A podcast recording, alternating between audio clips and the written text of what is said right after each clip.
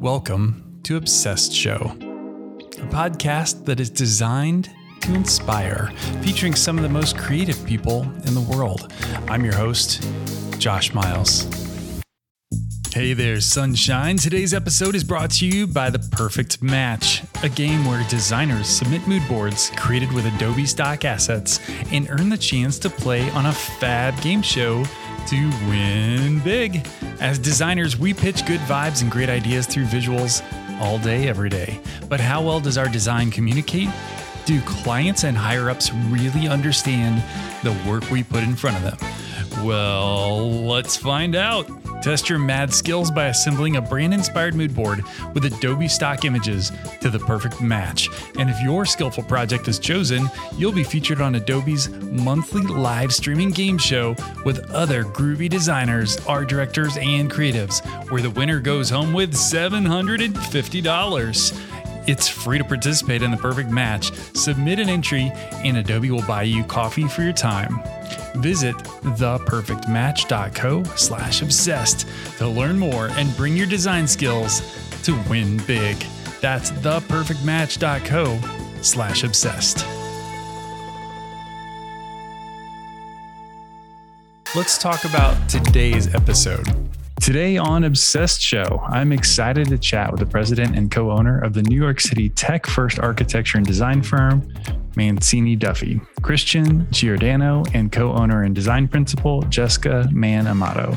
Christian has dubbed himself and his podcast as the anti architect, and I'm excited to dig into that statement alone, let alone learn more about this 105 year old firm drawing inspiration from some of the tech forward companies Mancini works with, like Peloton, Disney, and Soho House, Christian and Jessica focus on technologies that propel the world of design forward.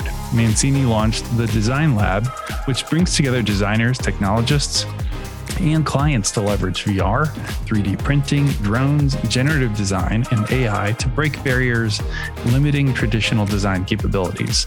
I'm excited to chat with them about how they recalibrated and modernized Mancini, sparking industry wide change. We're going to talk about infusing technology into all facets of the design process, creation of their software, the tool belt, and its impact on the industry, and the future of workplace design. So, without further ado, please enjoy this conversation with Christian and Jessica. Okay, kids, all the way from New York City, please welcome Christian Giordano and Jessica Man Amato. Christian and Jessica, welcome to Obsessed Show. Thanks, Thanks Josh. Us. Thanks for having us.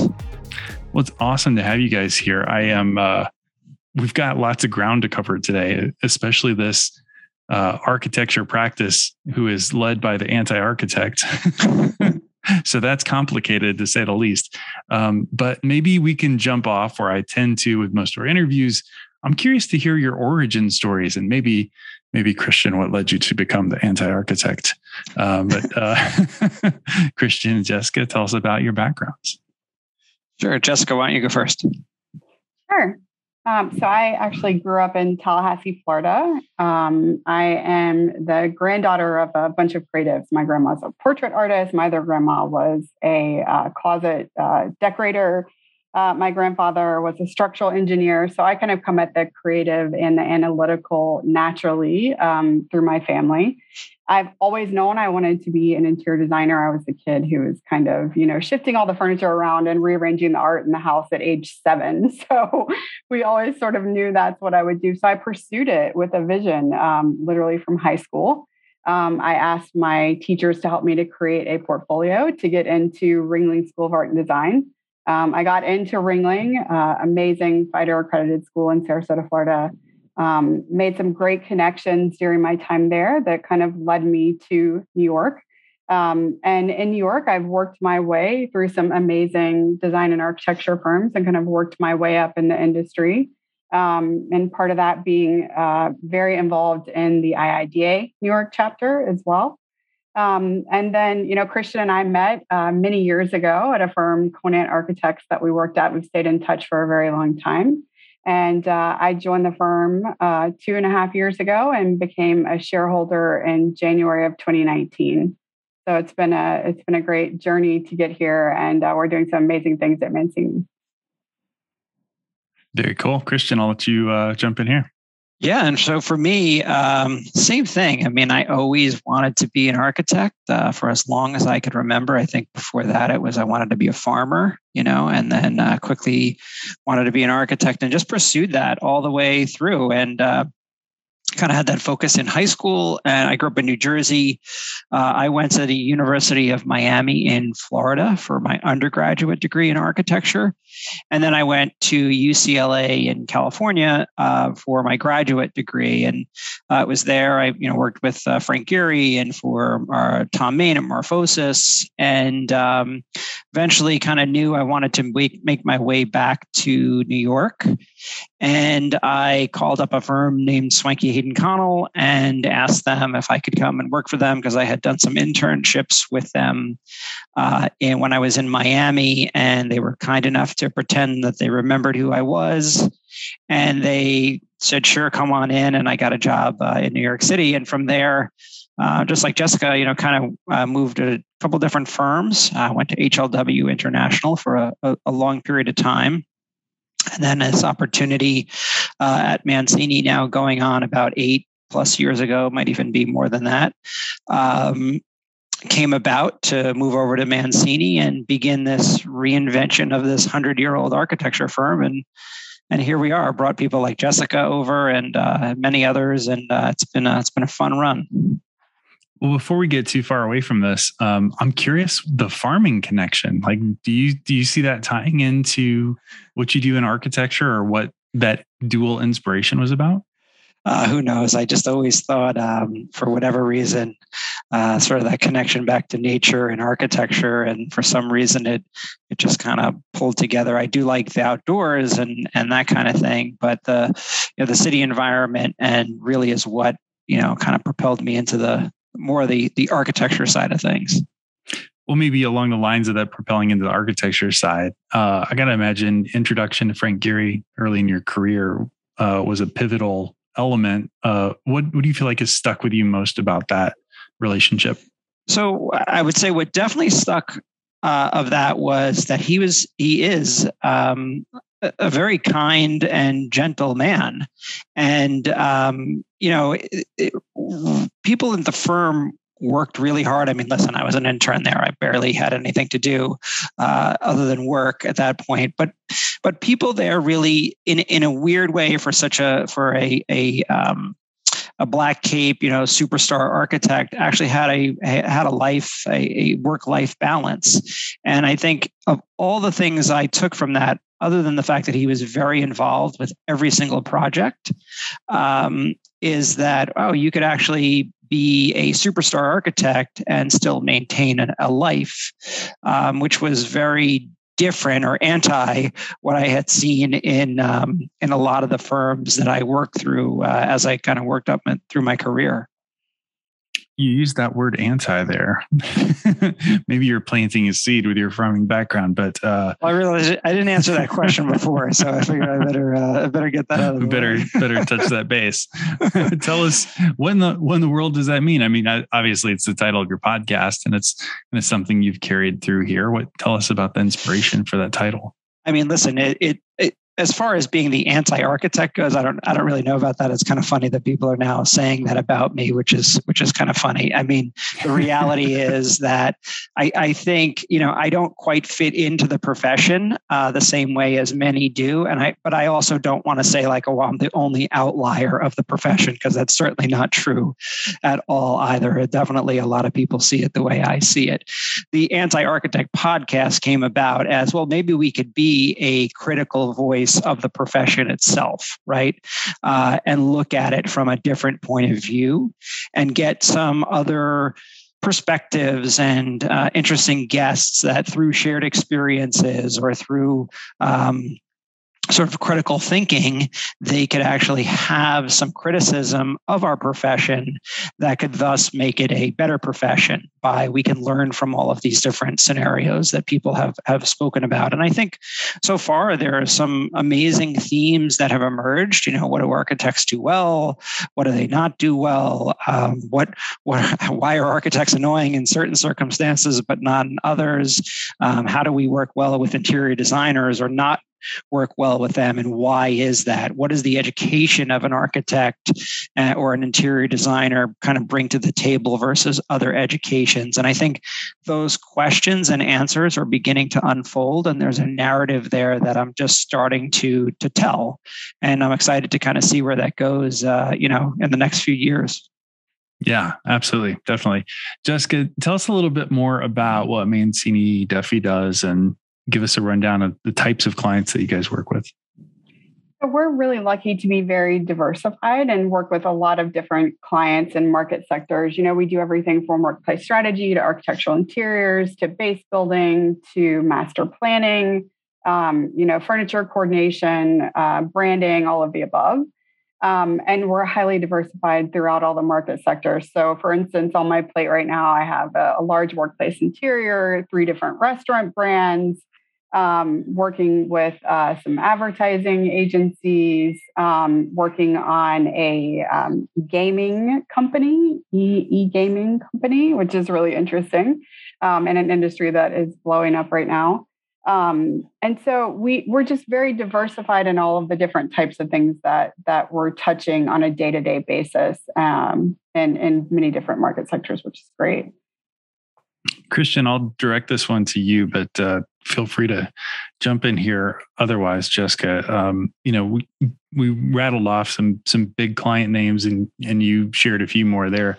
What does it take to land clients like a, a Disney or a Peloton? Like, what what makes you guys different, or what has suited you well to to bring on some of those big names?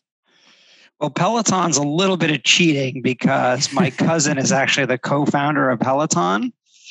So that one kind of doesn't count, um, which is kind of funny and and and good for him. So that's kind of how we got into there. But the rest, unless there's some crazy family connection like that, honestly, it's a combination of we we've got a very known uh, name in New York City which I think uh, helps us kind of get to the table initially. People trust the name Mancini Duffy. It's a well known New York City institution as far as design goes. And then the rest is really hard work. I mean, it's myself, it's Jessica, it's several of the other partners and principals that are literally, you know, whether it's out there, you know, kind of pounding the pavement and looking for opportunities. Um, but for us, it's all relationships. I mean, we're not we're not a super RFP heavy kind of firm, meaning that, you know, we're, you know, yes, we get RFPs and sometimes they're unsolicited because of that great name, but most of the time it's because people know us and they trust us. We also have played the long game. Um, I know myself and Jessica have, and, and many of the other partners. You know, we're in this for the next 20 to 30 years together. And so by starting small with people and, and developing real relationships, not just sort of networking events or, you know, whatever those, you know, the going to seminars and things like that, um, but actual real relationships where the clients the brokers the developers the you know even the other even other you know uh, professions like the um, uh, some of the some of the rep groups or furniture dealers or lawyers you know they become actual friends. And then from there they help us either maybe an introduction to someone that has a project or you know maybe they have a project or in 10 years they may have a project. And kind of here we are and and it's not as though we're we're not project seekers. We're really you know relationship seekers I think a key point to that too, something that Christian said is partners. You know, it's really about the way that we partner with our clients and they become an integral part of our team. And that creates, you know, return clients. And it also, I think, a lot of times is why we win projects because we're very open and honest about our process of design and are because of the way that we immerse our clients into that and because they become true partners it's enticing for people yeah yeah, that that's refreshing to hear. Especially, I've uh, worked for and worked around a lot of folks in the architecture, engineering, construction world, and I know RFPs are just sort of like it's just how it is. like almost everybody is competing over this, you know, giant PDF or big stack of paper, um, and I think it's really refreshing to hear somebody leading in the architecture and design space to say, "Look, we're just going to do this the the relationship route," and you know, bottom line is people work with who they like, know, and trust anyhow. So that that RFP exactly. often translates to who's got the relationship anyhow. And the RFP is just sort of a hoop you have to go through. Um, so yeah, I think that's that's really refreshing. Um, so speaking of your firm, I I have to imagine Christian at some point you may have calculated, okay, do I just go start my own thing? Do I go hang out my own shingle? You chose to uh, sort of reinvigorate a hundred year old plus firm instead. Um, tell us about that thought process and like and why like why breathe new life into the firm as opposed to starting fresh. Yeah, so I definitely thought about going out on my own, uh, uh a hundred percent, and really simultaneously with the thought of coming to Mancini Duffy to reinvent it. And, you know, I was working at HLW International. I loved working there, big firm. I worked on really high profile, you know, large projects, not only in the US, but also in China and Dubai and, you know, very exciting stuff architecturally and, um, you know, just a big kind of dynamic place. And I, I, you know, worked my way up there. I was running the departments and you know, running the, you know, the design groups in both China and New York. And, you know, I kind of, in a weird way, though, I was bored, right? I was looking for the next step. While I was mm. always busy, I was looking to see, well, what was next for me? And and and listen, I've I've told this before. I I kind of had my own little firm going in a sense, right? I did a lot of freelance work when I was there. I was doing apartments, and uh, I mean, pretty large stuff for for like a one man show and i thought to myself well you know maybe this is it maybe i do need to step out and do my own thing along the along the way the mancini opportunity came about where uh, ralph mancini actually was looking for he had already retired in in the early 2000s um, but he's kept in touch with the firm and and he when when i was approached by him he said listen i'm looking for someone young um, that isn't 40 yet. I wasn't 40 at the time. Uh, and, you know, to come in and kind of reinvent this 100 year old architecture firm. And I thought, okay, well, that's kind of cool. I know Mancini Duffy. I know they're, they're pretty established. Maybe I could kind of do both, right? I could kind of have my own firm, but start on second base so that I'm not doing the, uh, you know, the apartment renovations that I was doing because I do love large projects and you know whether it's large corporate interior projects or um, sort of the big names that you mentioned, the big clients or big developments. Um, you know, the idea of kind of starting small. I I like I like the idea of fast forwarding kind of to the, you know, the halfway point, and that's ultimately what we did. Um, and then Jessica can, can speak to reinventing it, but it's really a it's it's a small like kind of one step at a time process, bringing new people in and getting better projects and clients and right, Jessica. Yeah, absolutely. I think, um, you know, when I joined the firm, for me, it was really about this idea of having a group of partners that we can all depend on each other. You know, we have our, we all have our own responsibilities, but at the end of the day, we all have each other's backs and we're all looking to propel the firm forward. And this idea of reinventing things through technology is something that's very near and dear to all of our hearts. So, looking at ways to um, you know reinvent procedures and policies and, and institutions even of the way that things have been done in the architecture and design industry for hundreds of years and how can we gain efficiencies and at the same time gain better creativity throughout the reinvention of this process. So um, i think that's sort of the connecting thread for for all of us here in the partnership at mancini. So um, that that kind of leads into our our tool belt um, and Christian, I don't know if you want to start off and yeah, so so part of reinventing the firm was, you know, as Jessica said, was you know, not only the people side of things and the client side of things, but really also the design process, right? And if I'm coming at it from this idea that we want to be different, and not just different for the sake of being different, but we want to we want to treat everyone that works at the firm a certain way, and we do want to have that work life balance. Um, but we also want to reinvent the process in which we do design, and we do need to make it more efficient because because today you know i haven't started a pro i will say i have not started a project in the last i would say five years. Might even be more than that where on the kickoff meeting the first thing out of the client's mouth is that we're already behind schedule. You know so everything is behind schedule. Everything is due right away. You know you used to get you know eight weeks for schematic design and 10 weeks for you know dd and now you're looking at two weeks of schematic design. And it's like somehow you've got to produce the same quality of work and you've got to get it all done uh, in a much much shorter period of time. And for whatever reasons there are for that there are. And i think we've kind of accepted it. And instead of you know throwing our hands up and saying we can't deliver on the quality we took a stab at a a technology way of designing. And so what we do is, you know, we we have a patent pending piece of software called the Tool Belt, and and that is really a virtual reality rendering engine where we're taking the way our, our designers are working, whether that's in Rhino or Revit or whatever software. And we're automatically creating a VR experience for the client. Um, essentially at the at the click of a button without really the designer having to do much work. It's really the programmers and the developers that have developed the software for us that are all in-house, that are all, you know, educated as designers or architects. And they're able to um, get this process rolling where the designer is designing and the client in real time is actually inside their space, whether that's like this on a Zoom meeting.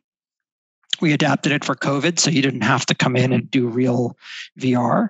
Or the ideal is that you do come in and you use the VR.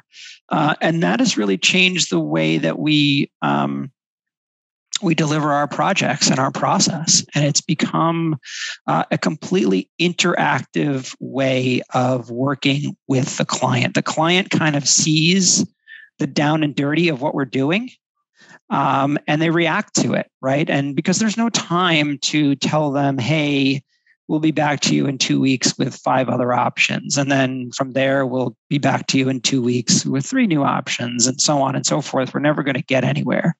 So how can we quickly hone in on what the, the client is looking for or what we as designers are trying to express, right? Because in the end, you know, it isn't only about agreeing, having the client agree with it. It's about kind of steering a client to the right design solution that we think is right and the reason why they hired us.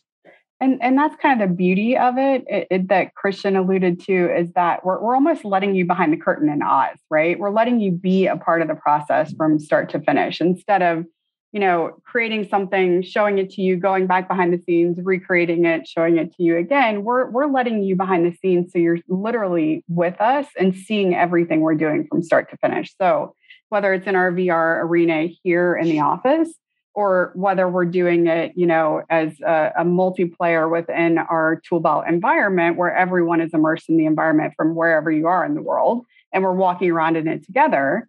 It's um it's an immersive process. So from initial test fit, when we're looking at different real estate opportunities and doing initial space planning layouts, um, we're able to walk you through a black and white 3D environment and then as we start looking at conceptual design, what that architectural envelope starts to look like, how the big ideas start to develop in the space. And then as we start to layer in, you know, furniture and finishes and lighting and all of that as we go through schematic design and design development, all of that comes alive within this immersive environment. So we can very quickly get buy-in from everyone on the client side we can tell our story in a way that they can very easily easily visualize the the design story and the big ideas that we're we're trying to tell. And we're able to come to a conclusion quickly that allows us to kind of strip away some of the time within the schedule. Well maybe do a little a little inside baseball i know one of the challenges in the architecture and engineering world around sort of modernizing and getting into software design is is figuring out where the handoff is and liability and all that stuff. Like okay so where where does the hvac go and where does water go and where does power go? And do you have this built in here? And you know I, christian i listened to a couple of your episodes ago where you're kind of discussing some of these issues. I'm curious if tool, toolbelt is attempting to solve any of those elements of the design process as well or if this is more of just of how we quickly iterate with the client? No it definitely you know if the if the consultants and that is always the preferred method are working in revit then it's going to bring in their work as well. And so mm. you're going to get a complete picture from the design side of things. Now, from the functionality side of things, we've got to kind of trust that it's going to work in the way that they're designing it. But mm. from an aesthetic point of view or a function or, or a, a design function point of view, it's all there. And the more, the more the merrier, right? The more we can feed into that in terms of real world modeling information whether that's manufacturers, you know, furniture. Like we have buttons on the tool belt that have Herman Miller's furniture and Steelcase's furniture. And if we can get, you know, the the AVIT components and the lighting components, and we can get them all in there, the beauty of tool belt is that it's going to bring them all with it, right? Mm. And everybody then has the ability to manipulate those environments and all of the component parts that are there. So there's no lying, there's no pretending that, well, don't look at that part, it's not really correct. It it it is what it, the model says it is. There's no in between. The yeah. other part of that is, you know, because it really is a true collaborative teamwork environment, and that we are immersing the clients in it so early, all the consultants are typically brought on very early because we need to integrate everything into the designs that we're showcasing to the client.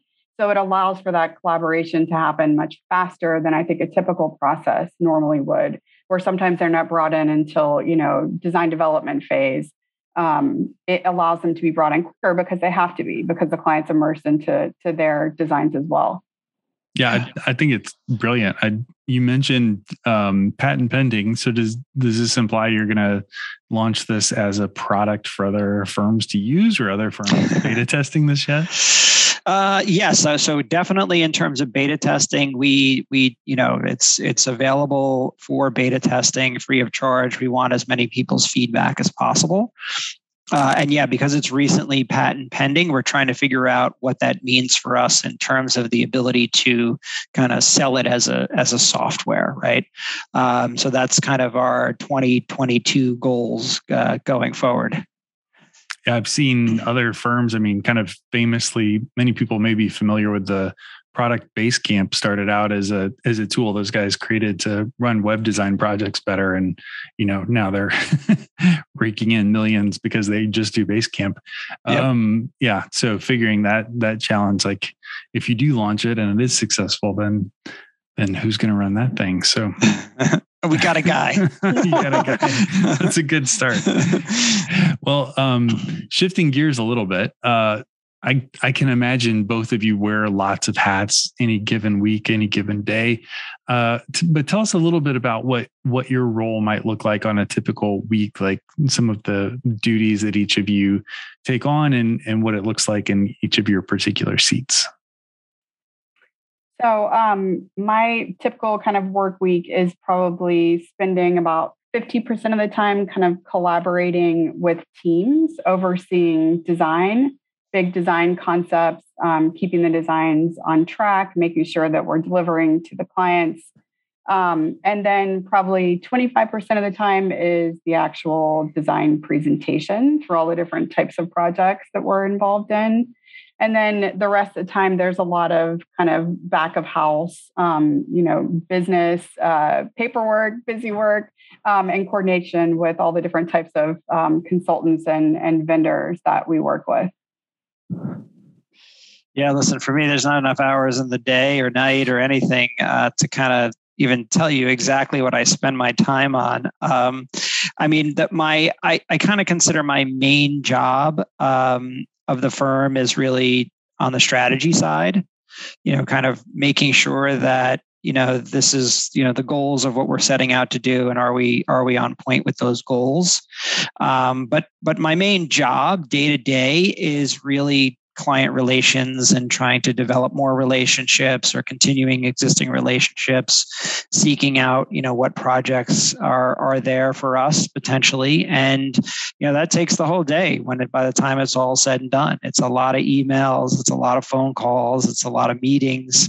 Um, uh, you know we've gotten very busy um, towards the end of last year. Uh, you know, we we kind of made it through the pandemic, um, busy the entire time, thankfully, but really the last six months have been extremely busy for us. And uh, with that, I've actually gotten to jump back in and do some design work, which has been kind of nice because we don't have enough designers uh, to go around. So I'm spending some time actually designing some base building work, and it's kind of nice to get in there and rather than being the participant on the phone call, you know, now I'm I'm leading some of the meetings, which is kind of nice, going back to my roots of how things used to work. So, you know, I'm trying to find a nice balance with uh, sort of day to day client stuff, the actual design work, and then, as Jessica said, there's a business side of of the firm that you know we spend um, a good portion of as a as a leadership group and an ownership group, you know, making sure from a from a business point of view that things are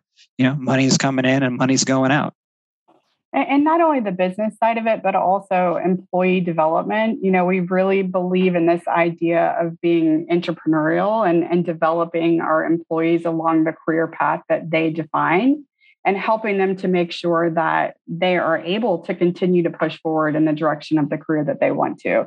We've had some amazing endeavors which have grown out of that like the design lab like mdlx which is the division of our company that does final layer staging and styling and so it's very important for us as a leadership group to be able to focus on our employees and give them the time that they deserve as well.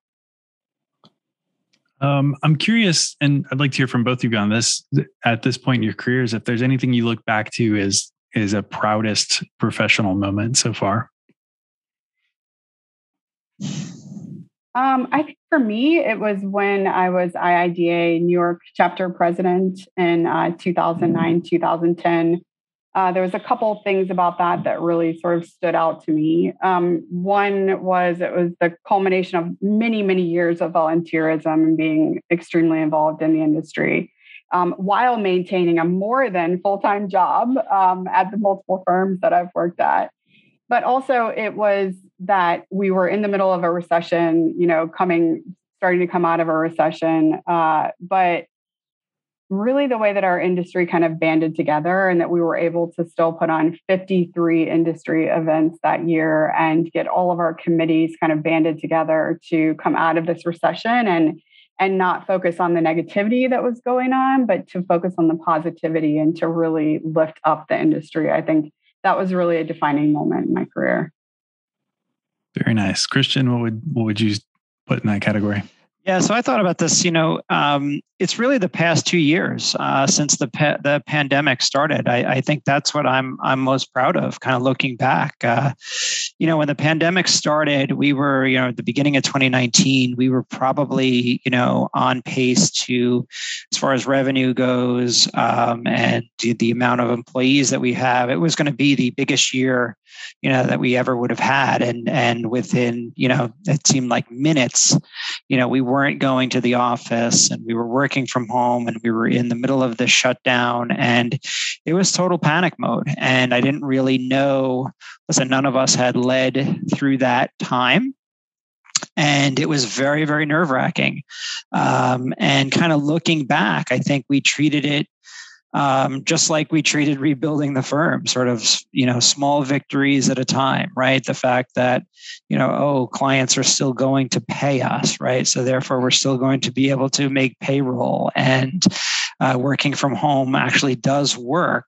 Uh, it may not work how we how we expected, but it's going to be okay. And the communication with the firm, and we're a big we're a big firm in terms of culture. We we love we love being together. We do a lot of events and dinners and drinks and parties, and that's just kind of our culture. We eat lunch together a lot. You know, it's it's that kind of thing around the you know being in the office is an important thing, and that was stripped away. Yet we found a way of maintaining that through the entire pandemic. Um, and and in a strange way, we've grown stronger through it. And listen, people have changed, and there's been people that have left during the you know post pandemic pandemic, and there's a lot of career changes that people are going through. Um, but then we've also brought in new people along the way, and new life, and new initiatives, and new business goals. And I'm I'm just I'm really proud that you know we as a ownership group and the principals of the firm kind of held it together. We led, and we were positive through the entire thing. I mean, never did we look back and go, oh my God, we're so screwed. You know, it was always, nope, this is what's happened and this is how we're going to solve it. And this is what we're going to do to grow. And hey, maybe we're, you know, this is our time to shine as opposed to this is our time to, to, to not, right? So it's been, uh, it's been scary yet a good period of growth. Yeah, I'd like to add to that for a minute. I do think that there was definitely a defining moment to that as well. And the the toolbelt software that we've worked so hard to develop and seeing that pivot from being an in-person installation in our design lab to being able to be completely virtual. And I'll never forget being on a presentation with a client where literally everyone was all over the world and we presented and we were able to extremely successfully sell our design in the same way that we would have if we were in person in the lab. And it was just a defining moment, I think, that this software really works. This is a great piece of software that we need to put out there for the industry and we need to continue to push this i think it really kind of solidified that in all of our minds that um, we had achieved our goal of changing the process I don't think we touched on this when you were talking about Toolbelt before. Was this something that was in process that you were planning and designing before the pandemic hit, or is this something that started afterwards? Yeah, no, it started about a year before that, um, but it was purely a VR system. Mm. And we had hired a series of developers that were already working uh, in the lab. Um, and what's great about the developers is that they also participate in the actual project meetings. So they're not just sort of computer tech people sitting in a room somewhere. They're involved in the meetings. They're involved. If you know, if this was a, a tool belt meeting here, you know, we'd have a, a, the developer would would be on screen as well. And mm-hmm. they're they're constantly kind of in that feedback loop, trying to make make the software better, or technically trying to help us as we go through, or whatever glitches there might be. They're there to to solve all of that. Um, that that's really cool and really great timing that that project was already in the works beforehand because I got to imagine it would have been tough to get that up from zero during the pandemic. Especially. Yeah. Um, shifting gears a little bit, Christian, um, who would you list as maybe some of your design heroes coming up in the biz, or even folks you look up to now? Um, design heroes, uh, you know, I have a lot of kind of design or you know architects and designers that I admire um, that I think um, obviously do beautiful work. Gary, um, this guy Greg Lynn, who is a professor of mine at uh, UCLA, who does amazing work. Um, you know, I, I think in terms of heroes, uh, you know, as cheeseball as it may be, you know, I'm a huge Bruce Springsteen fan, being a Jersey guy. I'm sure some people are going to puke. Um, but, um, but I think, you know, aside from the music, what I always, the, the thing about Bruce Springsteen, you know, he's from my hometown. You know, here's a guy who had a, a, worldly, global impact, sort of, you know, from this little Jersey town that kind of made this impact on the world. And I think that that kind of growing up was like, oh, look, this guy from our hometown did, you know, did all these things, you know, hey, it's possible anyone from this mm-hmm. town can do that kind of thing. So I think that's kind of the the poetic side of of why I like uh, Bruce. nice. Jessica, who's on your list? Necessarily from a design um, perspective because there's so many, and I feel like I get inspired by by everyone and everything I read, and so many of my peers. But um, definitely a few strong women leaders throughout my career. You know, from college, um, Ruth Beals was a professor that I had that really pushed all of us to think about things in a different way and to get involved in our industry. And so she's had a lasting impact on me um, Hilda Longinotti at one of my first jobs, she's really the person who's kind of credited with starting the um, architecture and design representative within um, Herman Miller. Um, and so she kind of taught me that, you know, we all have our place in this industry and we all depend on each other. And if we're not all working together, um, then, you know, parts of it will sort of fall apart. So she taught me to respect everyone's uh, role and place within the, the design process. Um, and then, you know, many people throughout my career in the different firms that I've worked with, Peter Conant was always a big one for me because Peter, I think, um, encouraged the young designers to really get involved in the process, and he was a, a great mentor. Um, and then for me, it's really a lot about uh, looking for inspiration. So there's a lot of artists that I get very inspired by, you know, James Turrell, Nick Cave, um, Donald Judd, you know, and always sort of looking at the world around you and, and art around you and getting inspired to come up with original concepts and designs based on that kind of inspiration. Yeah, good stuff. Um, as as the two of you may be well aware, the title of the show is Obsessed Show, and kind of the the premise is that we as creatives tend to we tend to get a little obsessive about things and we find things that we fixate on for a little bit and we're on to the next thing or sometimes we pursue a particular obsession like through our whole career. And i'm i'm curious for each of you what it is that you find that you are most obsessed with right now for for me, um, it's sort of related. It's definitely related to architecture and design, but it's not necessarily related to what we do at all. Ironically, as I'm obsessed, and I think Jessica knows this, with um, urban city dwellers that, um, particularly millennials, uh, that that live in places like New York City or Brooklyn and when they and they have a certain design aesthetic when they live there. They like a certain level of modernness or um, sleek design or chic restaurants and that kind of thing. And then when they transition to the suburbs, like they inevitably do, even though they don't think they would, and I think the pandemic has definitely shifted a lot of people towards the suburbs, they uh, their design aesthetic switches to this sort of very, let's call it pedestrian design where um, you know large overscaled furniture inside a split level colonial is kind of the uh, the default for for them and i'm not talking about you know obviously budget plays into things but even mm-hmm. those that that have a big budget you know their their design sensibilities change something from the from the urban to the suburban and i'm obsessed as to why and why the suburban areas that are around these surrounding cities don't ever modernize uh, to a more modern aesthetic uh, when I believe that they actually could. That's really interesting. I, I, feel like we could talk about that for a long time, um, and we won't because we're running out of time. However, just the the whole idea of like the product, if you will, that's available by neighborhoods and builders and, and yes. folks in that world. Um, yes. Why does it switch? Yeah. We may have to have a part two just to talk about All right, that. cool. All right. Jessica, what's there's, your current obsession? Yeah, there's a couple things. It's always changing, as you know. um, lately, it's this idea of flexibility and creating longevity in our designs through a truly flexible environment. So it's it's really a lot of research into kind of new technologies like wireless power is one of them that I'm really harping on right now. Um, in order to be able to create an architectural envelope that allows you to have completely flexible interior components.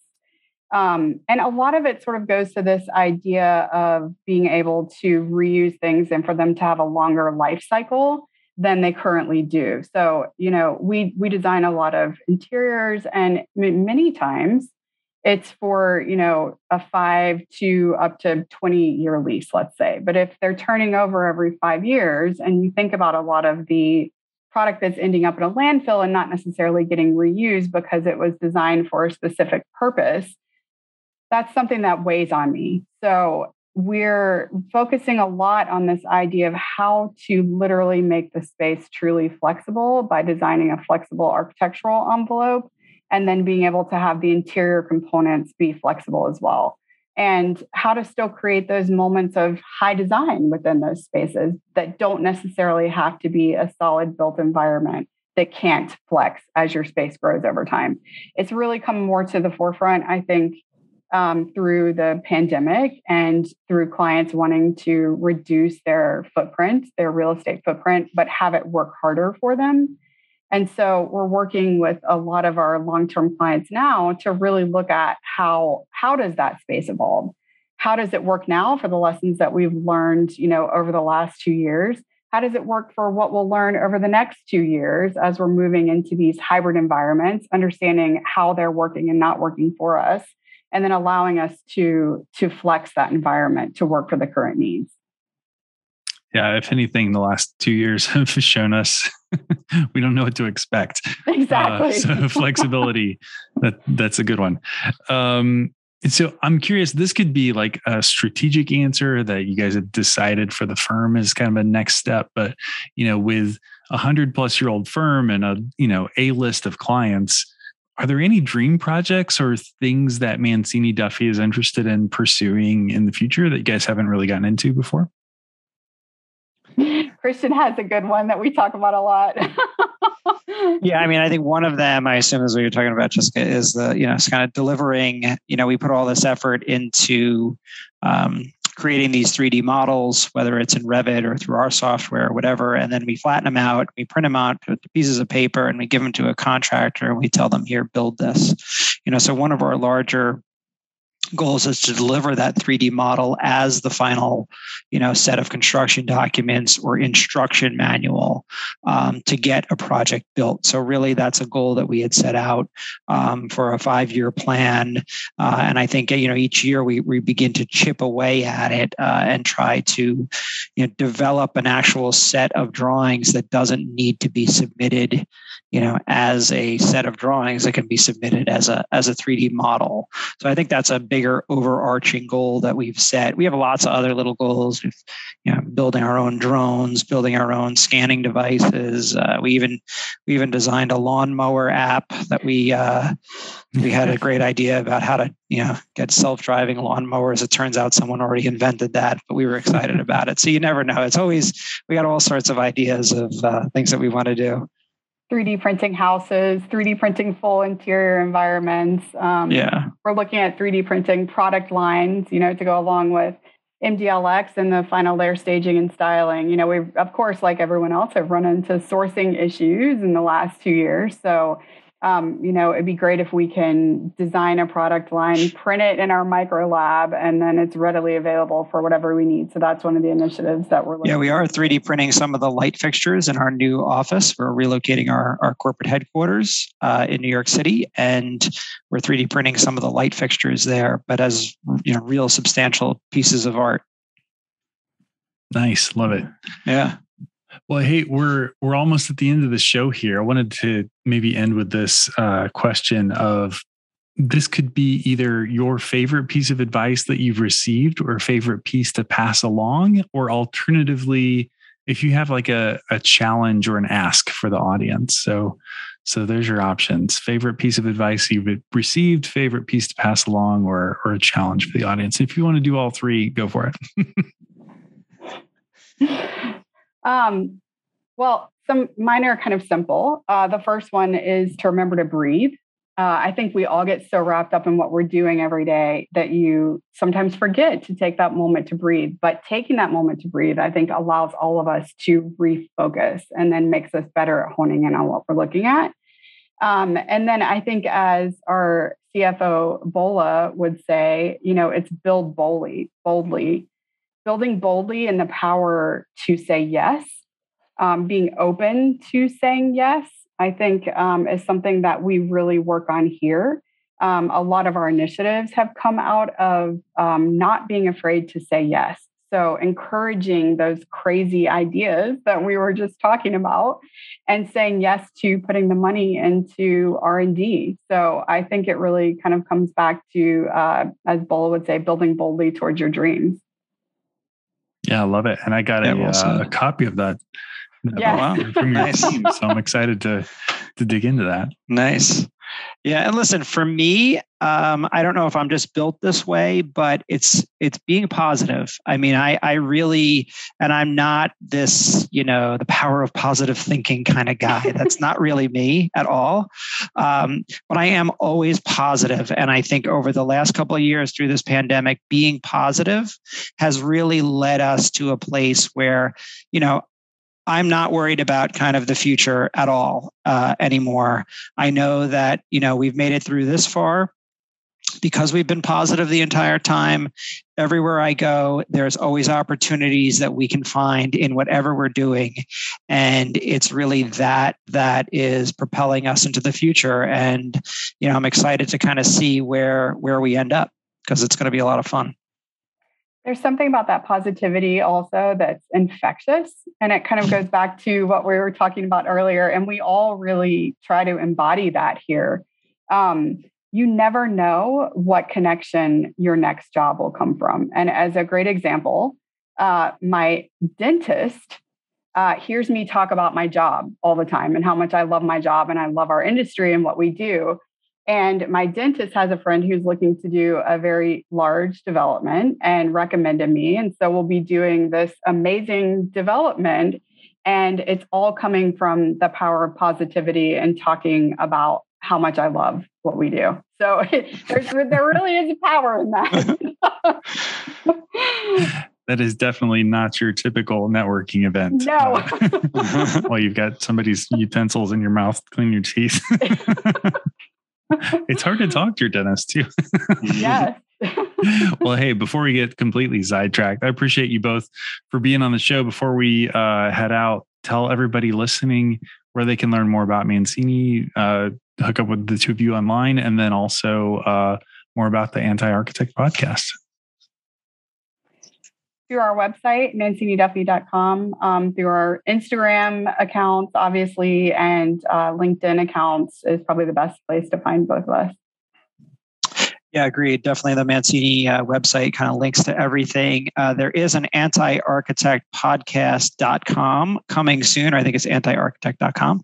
Uh, it may or may not be up and running fully, but you know that podcast is on Spotify and Apple and all of those uh, channels, and then on my Instagram, which is just Christian D Giordano, uh, and my LinkedIn as well, is kind of links to everything uh, all there. Well, Christian and Jessica, thanks so much for uh, being on the show today. It's been great chatting with you guys. Thank you so much for having us. It's been a lot of fun. An hour flew by. Yeah, thank you for having us. It's been great. You bet. And thank you for being obsessed with design. Okay, kids, that's episode 169 in the books. For all of today's show notes, head over to obsessedshow.com. Thanks again to The Perfect Match for sponsoring today's episode. Visit theperfectmatch.co slash obsessed to learn more and bring your design skills to win big. That's theperfectmatch.co slash obsessed.